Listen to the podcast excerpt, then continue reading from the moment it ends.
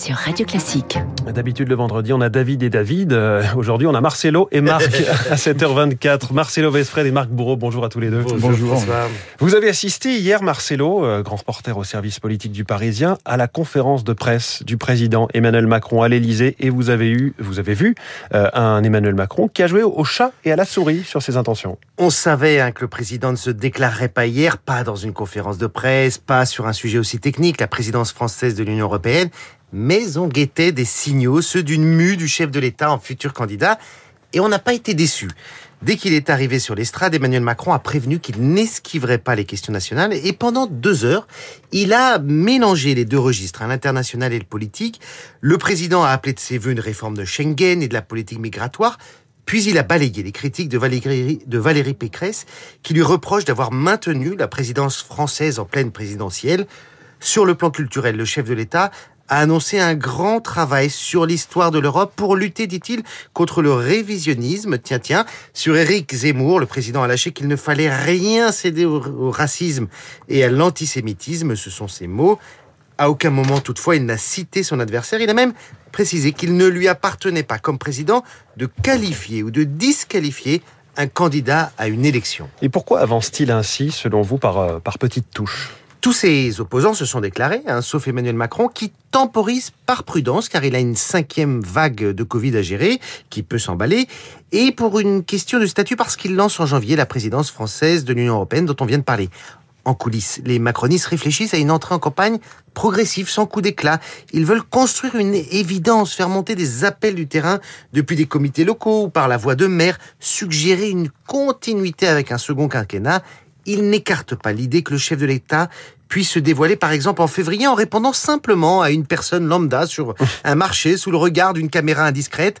Voilà pourquoi euh, Emmanuel Macron va continuer encore quelque temps à jongler entre des exercices tout en solennité comme une conférence de presse et l'art subtil des messages subliminaux. J'aime bien votre idée de la caméra indiscrète, euh, mais bien, mais bien placée euh, par hasard. L'info politique de Marcelo Vesfred. Merci Marcelo et bonne journée. Marc Bourreau, euh, les titres de la presse avec vous et à la une, grosse fatigue. Oui, tous fatigués en première page du Parisien. Ce matin, les Français s'estiment épuisés par deux ans de crise sanitaire, selon le quotidien, qui détaille un, un sondage Ipsos avec la, la, Fondation Jean Jaurès. Lui reste en forme. Emmanuel Macron, on en parlait, sa conférence de presse à la une de Libération des Échos, l'Europe au service de sa candidature nationale titre notamment l'opinion. La présidentielle toujours, qui se profile mal pour Anne Hidalgo, la gauche, dans l'impasse à la une du Figaro, une gauche qui refuse de se soumettre à une primaire pour désigner une candidature commune.